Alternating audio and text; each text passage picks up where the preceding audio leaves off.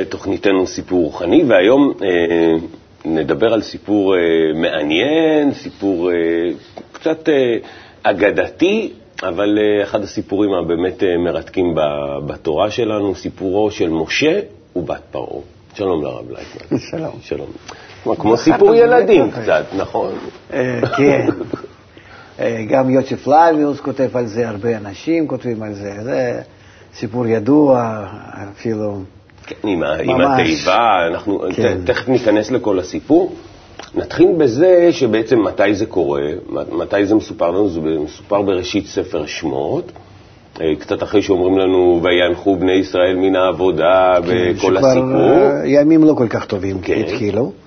ואז פרעה אומר שצריך אה, להשמיד את העם, איך עושים את זה? כל הבן הילוד היאורה תשליכו וכל הבת תחיון. עכשיו, נשים שהן שומעות את זה, בנות שהן שומעות את זה, יש בנות, אתה יודע, זה פוגע בהן. מה זאת אומרת? מה, אנחנו נחותות? אז מה זה הסיפור הזה של כל הבן הילוד היאורה תשליכו וכל הבת תחיון? בן זה נקרא המתגבר, בן זה נקרא מבין, הולך להשגה, זו תכונה בבן אדם, גם בגבר וגם באישה, אין בזה שום שייכות למין. כן. לכל אחד ואחד, אם הוא מתגבר על האגו שלו, ומעל האגו הולך להבין את הבורא, אז הוא נקרא בן, מתכונת הבינה שהולך ורוכש את התכונה הזאת. ואם הוא לא רוכש את התכונה הזאת, אז הוא נקרא נקבה, בת, חיסרון, נקב, שעדיין לא נמצא בזה.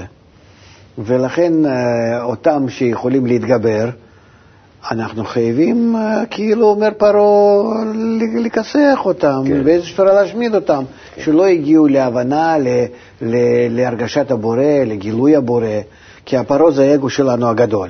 ואלו שנמצאים בחיסרון וגודל להם שם חיסרון סך הכל, ועל ידי חיסרון הם מגדילים את סך הכל האגו שלנו, זה בסדר גמור. הם אה, איתנו יחד. כן. אז, אז הוא בעצם לא רוצה שיהיה מצב ש... אה, יתעלו מעליו. יתעלו מעל, ה- כן. מעליו, מעל האגו בעצמו. מעל האגו. גם. למה יאור? למה קוראים לה... זה נילוס. למה יאור? יאור, אתה יודע... זה- נילוס זה נהר, כן. אבל ליאור זה ה- השם הקדוש שלהם, זה ה- אה, אחד מהאלים שהם היו משתחווים להם, וזה כאילו בהיסטוריה, אבל זה לא נכון. ודאי שכמו אנג בהודו, ככה כן. פעם היו חיים מהנהר, מהמים, זה היה גם כן דרך שאפשר להוביל את הדברים. המצרים היו מביאים את האבנים האלה, לבנות את הפירמידות שלהם, גם כן בנילו. זה היה, כן, כמו, ישנם כאלה כמו דנובה, כמו מיסיסיפי, כמו כן. וולגה, זה, זה, זה כאלו... מקור חיים, אבל אני שואל כן. דווקא על השם, השם, יאור. השם זה שם של האל שלהם, שזה אותו כוח הרוחני שמחיה את האגו. והפרעה והמצרים זה האגו הכללי, הגדול, הגבוה, היסודי ביותר. ולכן היאור זה ה- אותו מקור הכוח לאגו שמחיה אותו.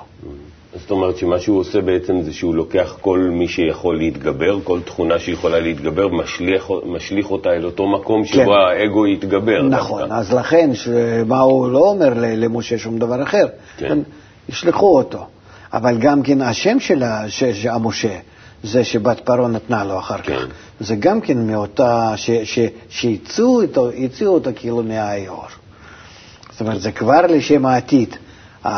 האדם שבא משם, שעלה משם, מאותו הכוח שמחיה את הכל האגו. זאת זאת אומרת, אומרת, אתה אומר, במשה, ביסודו שלו, של התכונה הזאת, כן. יש יסוד מאוד מאוד עמוק מתוך הטבע, הבריאה, מתוך האגו, שמאותו מקור שמחיה את האגו, משם הוא בא. הוא ממש מתוך תוכו של הרצון לקבל הטבע הבריאה. בואו ניכנס לטקסט ואז אולי יהיה לנו קצת, לי יותר קל. בבקשה. וילך איש מבית לוי, ויקח את בת לוי, ותהר האישה ותלד בן, ותראה אותו כי טוב הוא, ותצפנהו שלושה ירחים. ולא יכלה עוד הצפינו, ותיקח לו תיבת גומה, ותחמרה וחמה ובזפת. ותשם בה את הילד, ותשם בסוף על שפת היאור. ותתעצב אחותו מרחוק, לדעה מה יעשה לו. ותרד בת פרעה לרחוץ על היאור, ונערותיה הולכות על יד היאור. ותראה את התיבה בתוך הסוף, ותשלח את אמתה ותיקחיה, ותפתח, ותראהו את הילד, והנה נער בוכה. ותחמול עליו, ותאמר, מילדי העברים זה. טוב, הסיפור הוא באמת סיפור יפה. כן. עוד פעם, אגדתי כזה, ככה אני מבין אבל שיש בכל זאת אה, פירושים אה, פנימיים לכל מה שכתוב שם. למשל, כתוב שאימו רואה שהוא טוב. בטח שהיא רואה שהוא טוב, אימא שלו. זאת אומרת, מה, מה זה הטוב הזה? מה זה הדבר הזה? זה התכונה שנולדה ברצון לקבל, אמנם שבני ישראל, זאת אומרת, תכונת בני ישראל שבמצרים, שנמצאים תחת שליטת המצרים, זאת אומרת, האדם שנמצא במצב כזה, כן. והוא מרגיש שעכשיו, שמתעוררת בו התכונה החדשה, הוא מתחיל לראות בתכונה הזאת החדשה שהיא תכונה טובה, זאת אומרת, זה כבר מדבר על התיקון. והתכונה הזאת, הוא רוצה שהיא תחיה. הוא רוצה אה, שהיא באיזושהי צורה תנצל מהאגו, מהמצרים והכול, מצד אחד. מצד שני, הוא לא יודע האדם מה לעשות, ואז הוא שולח אותו באותו אירוע. זאת אומרת, יש כאן מין הבטחה בכוח העליון, בבורא, שאני לא יכול בעצמי להתגבר על, ה, על האגו שלי, שאני לא יכול לפתח את התכונה הזאת שנקראת משה שבי. אלא אני הולך כאן באמונה למעלה מהדעת. כשאתה מדבר על זה, אז אני חושב על הסרת אחריות מצד אחד. כאילו, אני לא, מסיר, אני לא אחראי לזה, מי שאחראי לזה זה הבורא, אני לא יכול לשמור על, ה, על הדבר הזה. אני, האימא, לא יכולה לשמור על הדבר טוב, הזה. וזה טוב, זה לא, זה לא רע. זה שאדם מתחיל להבין שהוא לא מסוגל בעצמו להגיע ל, לאמת ולהתפתחות, ו, וחייב למסור את זה ל, לידי הבורא ומוכן ל, ל, ל, להיות בליווי לכוח העליון. זה, זה מצוין, זה נקרא שהוא רוצה לגדול. אבל זה, זה הדבר הכי קורע, אני חושב, בשביל למה? אימא. לא, לא בשביל אימא, אני חושב על הסיטואציה. האמא זה המצב הקודם. לעומת המשה, מצב הבא, לעומת מצב הבא שזה עוד בורא, שהיא רוצה למסור את עצמה, והאדם שרוצה למסור את עצמו, על ידי כוח הזה החדש שנולד בו, שנקרא משה, לבורא להתקרב עליו וללכת בדבקות עליו, זה מה שקורה. אז הוא מוסר את עצמו ככה בצורה כזאת, על ידי זה ששוב, משה אה, נותן את עצמו ב... ב, ב, ככה לזרום באור. עדיין הסיטואציה היא סיטואציה טרגית של אימא שלוקחת את הבן שלה. לא, זה לא טרגית. זה, היא רוצה לראות בזה אה, התכונה הזאת שבאדם, מה הבורא עושה, איך ללכת בצורה יחד עמו, וזה שמרים רצה אחרי התיבה כן. ורואה מה שיראה, זה הכל הרי קורה באדם אחד, שהוא בצורה כזאת מתייחס ל, ל, למה שקורה לו. הוא רוצה לדעת דרכי השם, איך שהוא מלווה אותו למה, קדימה למטרת הבריאה, וזה המסירות שלו, שאי אפשר אחרת. כמו שאנחנו מתפתחים נגיד בעיבור, ביניקה, בקטנות, כן. אנחנו אנחנו בצורה טבעית כאילו נמסרים לעליון, כמו תינוקות שנולדים. כן? אדם צריך בצורה כזאת, כאילו שהוא גדול, לבטל קצת את עצמו ולמסור את עצמו להנהגה העליונה. לעשות את זה כך. מה שמאוד מעניין בתוך הסיפור הזה, דיברת על מרים ויש את uh, בת פרעה, שתכף נדבר עליה, ויש את אמו של uh, משה, יוכבד, הכל נשים. כן, כל נכון. הסיטואציה הזו... הכל בא מהאישה, כן? מנוקבה, מהחיסרון שלנו הכללי, כן. ולאט לאט נולד מזה משה, שאחר כך הופך להיות ממש ל... אבל אם אני הולך לפי הפירוש שאתה נתת לנו על האישה, שבעצם האישה זה, זה מה, שלנו. מהצד של החיסרון. כן, והמשה זה מצד ההתגברות, שמתגבר לאט לאט על פני החיסרון ויוצא ממנה. הן יודעות ש, שהוא יהיה, מי שהוא יהיה כשהן אה, אדם, פועלות אדם כך? יודע שיש בו משהו חדש, תכונה הזאת החדשה, והוא חייב לנהל אותה, והוא חייב ללכת איתה ולהתקשר איתה, הלאה, ל- ל- הולך לקראת קשר עם הבורא. אבל אין לו אפשרות אחרת עכשיו, אלא לזרום ביהור. ואז מגיע אה, חיסרון החדש, שזה כבר חיסרון ששייך לפרעה, זאת אומרת בתיה, בת פרעה, גם כן בת, בת י"ק. זה- כן, זו שאלה גדולה. כי זה הפרעה, זה ההפוך, האחוריים של הבורא, זה אותו דבר רק בצורה הפוכה. זה כמו שהבורא רצון להשפיע, הפרעה זה רצון לקבל, כוח הגדול ההפוך ממנו, ולכן בתיה היא כאילו באה מצד הפרעה, אבל זה ממש אותו החיסרון הגדול שבא אה, כנגד הבורא.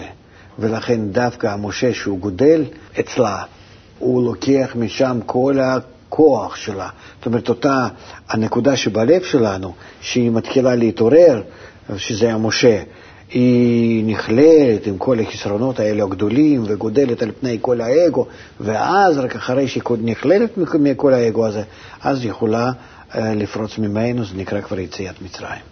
אז אה, למה היא לוקחת אותו בכלל? הרי היא יודעת שהוא עברי, היא יודעת, היא אומרת. פרעה יודע, כולם אומרים, והחכמי פרעה גם כן אומרים לו. נו. כן, החרטומים, כולם נכון. אומרים שזה, תיזהר ממנו וכולי וכולי, אבל אין ברירה. כי כמו שעל ידי יוסף הם ניצלו אז מרעב, כי לא היה להם כוח אה, לחיות את עצמם, אלא צריכה להיות איזה מין מנה קטנה של האור בתוך החושך, בתוך האגו, כדי לחיות אותו. כך גם כן המשה. הוא נמצא במצרים, הוא נותן חיות לבת פרעה, בעצמה אין לה ילדים, בעצמה היא לא יכולה להוליד.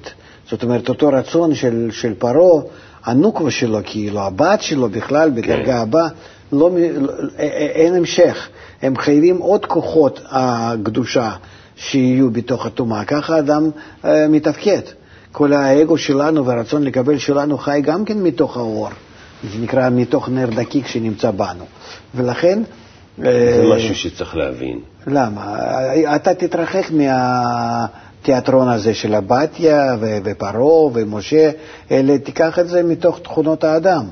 האדם חייב לחיות את עצמו, והחיסרון עכשיו שגובר בו זה הבתיה, ובתיה הזאת היא לא סתם בתיה, אלא בת י"ק, כן. שהיא מרגישה כנגד זה חיסרון בבורא. האגו מאוד גדול, הוא מרגיש חוסר קשר במקור האור. ולכן, חוסר קשר בינו לבין מקור האור. בית בורא, כן. ואז המשה למה הוא... היא המק- צריכה את זה אבל? למה היא צריכה? היא בת פרעה, היא, אתה יודע... היא- לא, אבל מי זה פרעה? פרעה זה האגו הגדול שהוא בסופו של דבר ניזון רק מהאור שבא מהבורא. זה כנגד זה. אין בפרעה בעצמו שום כוח ושום מילוי. ולכן בתיה, דווקא בגלל שהיא היא בת י"ק, אז היא מרגישה את כל החיסרון מה שיש במצרים. לכן זה נקרא שאין לה ילדים. ומשה הוא היחידי שיכול להביא לה קצת האור בחיים שלה, בקיום שלה. ולכן היא לוקחת אותו. אין כאן איזשהו מעשה אגדתי, יפה, מתוך תום לב או משהו. כן. כי? ככה זה... לא, לא, לא, לא, לא, לא, לא, חס ושלום. אנחנו צריכים להתייחס לכל הדברים האלה. אין, אין בכלל בטבע משהו שקורה בצורה יפה הוליוודית. הכל זה ממוחשב, הכל זה לפי הרצון לקבל שלנו, הגדול, האכזרי, וצריכים להוריד את הכל לפסים יותר ריאליים. כי זו באמת אגדה קלאסית, האגדה הזאת. נכון, אין, מה, להגיד. זה, נשמע יפה, סביב זה אפשר ל- לעשות אה, הרבה ככה רעש. עכשיו, דיברנו על אה, מרים, אז מה התפקיד שלה? אחותו של אה, משה, לא. התפקיד שלה עוד קדימה, אחר כך, אחרי יציאת מצרים, היא תשחק תפקיד מאוד חזק וגדול ו- ומרכזי כן. בין כל ה... בקרב הנשים, מה שנקרא, בתוך נשמת האדם. אנחנו מדברים סך הכל תמיד רק על נשמה אחת, שבא פרעה, משה, מרים, בת שבע, כן. יוכבד, אמו כן. של אה, משה, ציפורה, אשתו של משה, ויש הרבה כאן כן. נשים. כ- בדרך כלל יש טענה איפה הנשים בתורה, כאילו לא כל כך, יש מלא, יש הרבה, ויש להם? תפקיד, כי מסופר על זה יותר כבצניעות. כי ה- בדרך כלל תפקיד של אישה הוא יותר ככה להביא את החיסרון ולהדליק את העניין. זה ממש פה כך- ככה ואחר. כך הגברים אה, מבצעים את העבודה. אבל כל התסיסה הזאת היא באה מצד החלק הנשי שבנו. אתם לא ממש רואים את זה. בסיפור הזה, ממש אה, כן. רואים את זה, את ה- את הדבר הזה. אגב, איפה אהרון בתוך הסיפור? בינתיים לא. אין אהרון. אין. הוא יהיה הכהן הגדול, הוא יהיה... שום דבר, מילה אפילו לא מזכירים. כן, למה? אבל בינתיים, אה, כי סך הכל, אה, אה, זאת אומרת, לא מסופר לנו איך הוא גודל, כן, באיזה נכון. צורה, הוא סך הכל אה, אה, שלוש שנים הבדל ביניהם, אה, ומשה אחר כך אז בורח, אחרי 40 שנה הוא בורח מבית פרעה לבית יתרו, וחוזר בגיל 80 כבר, ואז הוא מוצא את אהרון ומספר לו את כל כן. הסיפור. נכון, אהרון הוא גודל, אבל אהרון הוא תכונת ההשפעה, תכונת החסד. ולכן התכונה הזאת היא מאוד מאוד כביכול סמויה, שקטה. היא, תמונה, היא, היא תכונה בסיסית בתיקון הנשמה, אבל צריך שמישהו ישתמש בה. לכן המשה, שהוא כבר לוקח את תכונת האהרון ומתחיל לעבוד איתה, לנהל אותה, אז כן זה יוצא לפועל. ולכן האהרון כאילו גודל שם, אבל מתוך התכונה הזאת יכול לגדול בתוך הרצון לקבל שלו ולא להיות מורגש. ולא להפריע לרצון לקבל. וגם לרצון לקבל אין, אין ממנו תועלת, כן. וגם רצון לקבל לא מפריע לו להתקיים. ככה גודלת אצלנו תכונת החסדים. היא, היא מאוד מאוד ככה אה, נוחה, חפץ חסד, לא, כן. לא רוצה כלום. זה מעניין, כי לפי מה שאני למדתי, אני בטח לא מבין אה, גדול, אבל לפי מה שאני למדתי, אהרון זה בכלל כנגד מלכות, נכון? שזה בעצם רצון לקבל. אז איך אתה, איך זה, זה מתהפך, זה הפוך? לא, אהרון זה תכונת החסד. כן. זה, זה תכונה הראשונה שבנשמה, תכונה הכי זכה, הכי קלה, כן. הכי נעלמת, ולכן הוא יכול לגדול במצרים, ליד הפרעה, כן. ולמרות שיש איסור עם הילדים וכל הדברים האלה, כביכול ה... הוא, הוא נולד והוא, כן. והוא בסדר. אתה יודע מה, בוא נמשיך עם הטקסט ואז אה, נראה. ותאמר אחותו אל בת פרעה, האלך וקראתי לך אישה מינקת מן העבריות, ותיניק לך את הילד. ותאמר לה בת פרעה, לכי, ותלך העלמה, ותקרא את אם הילד. ותאמר לה בת פרעה, הילכי את הילד הזה, והניקיהו לי, ואני אתן את שכרך. ותיקח האישה הילד, ותניקהו. ויגדל הילד, ותביאהו לבת פרעה, ויהי לה לבן. ותקרא שמו משה, ותאמר, כי מן המים משיתיהו. ויהי בימים ההם, ויגדל משה, ויצא אל אחיו, וירא בסבלותם, וירא איש מצרי מכה איש עברי מאחיו. ויפן כה וכה, וירא כי אין איש, ויח את המצרי, ויטמנהו בחול. כן, טוב, זה כן. סיפור הבא. כן, זה הסיפור הבא, זה ה... שפעם ראשונה מתעורר בו, כי אפשר להגיד, כוח הרוחני, שמרגיש את עצמו שהוא שייך ל, ל, להשפעה, ל, ל, ל, ל, ליהודים, לאיכות עם הבורא, ונגד האגו שלו, נגד המצרי, והרג בו את המצרי, שכל הזמן כביכול שהייתה לו הזדמנות להתפתח בבית פרעה, באגו, היה מתפתח. זה אדם גודל, גודל, גודל, עם המשה שבו, גודל, כן. גודל, אה, בצורה אגואיסטית, ופתאום קורה מצב שהמצרי שבו ויהודי שבו מתחילים לעמוד זה כנגד זה, Mm-hmm. כוח השפעה וכוח קבלה. והוא רואה שהמצרי מכה את היהודי שבו, Mm-hmm.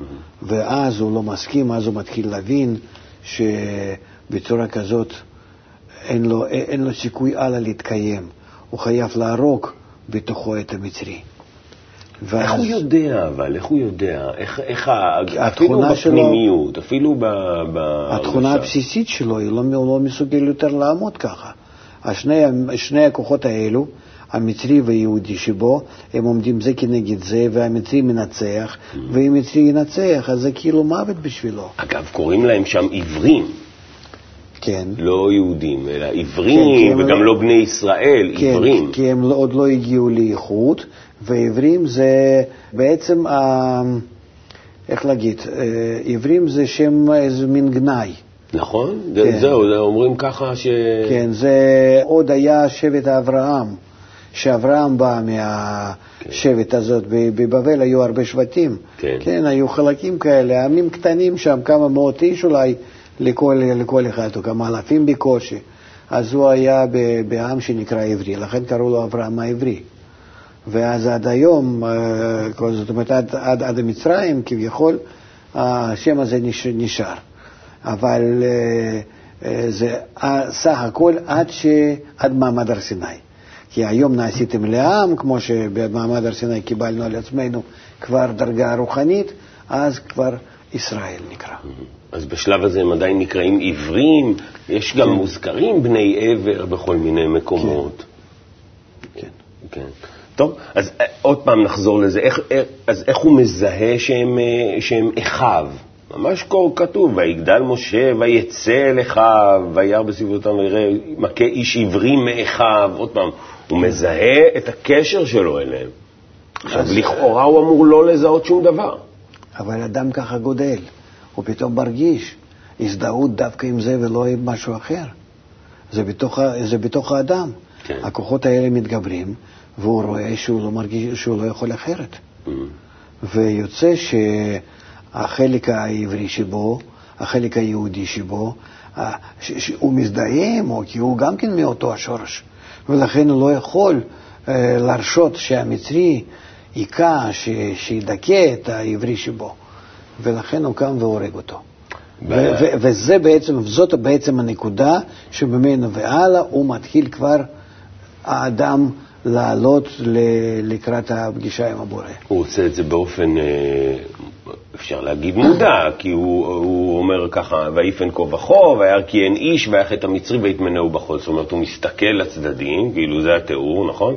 הוא רואה כי אין אף אחד, אין איש, ואז הוא מכה את המצרי וטומן אותו גם בחול, זאת אומרת, ממש קובר אותו, יש פה... יש פה, יש פה עניין של התיקון שהוא עושה עם התכונה הזאת שבו, שהוא לא רוצה ממנה יותר אה, שום תועלת, אלא רק להטמין אותה בפנים, בתוך החול, בתוך עפר, ומכאן והלאה כבר מתחיל אה, לגדול משה, כמשה ממש.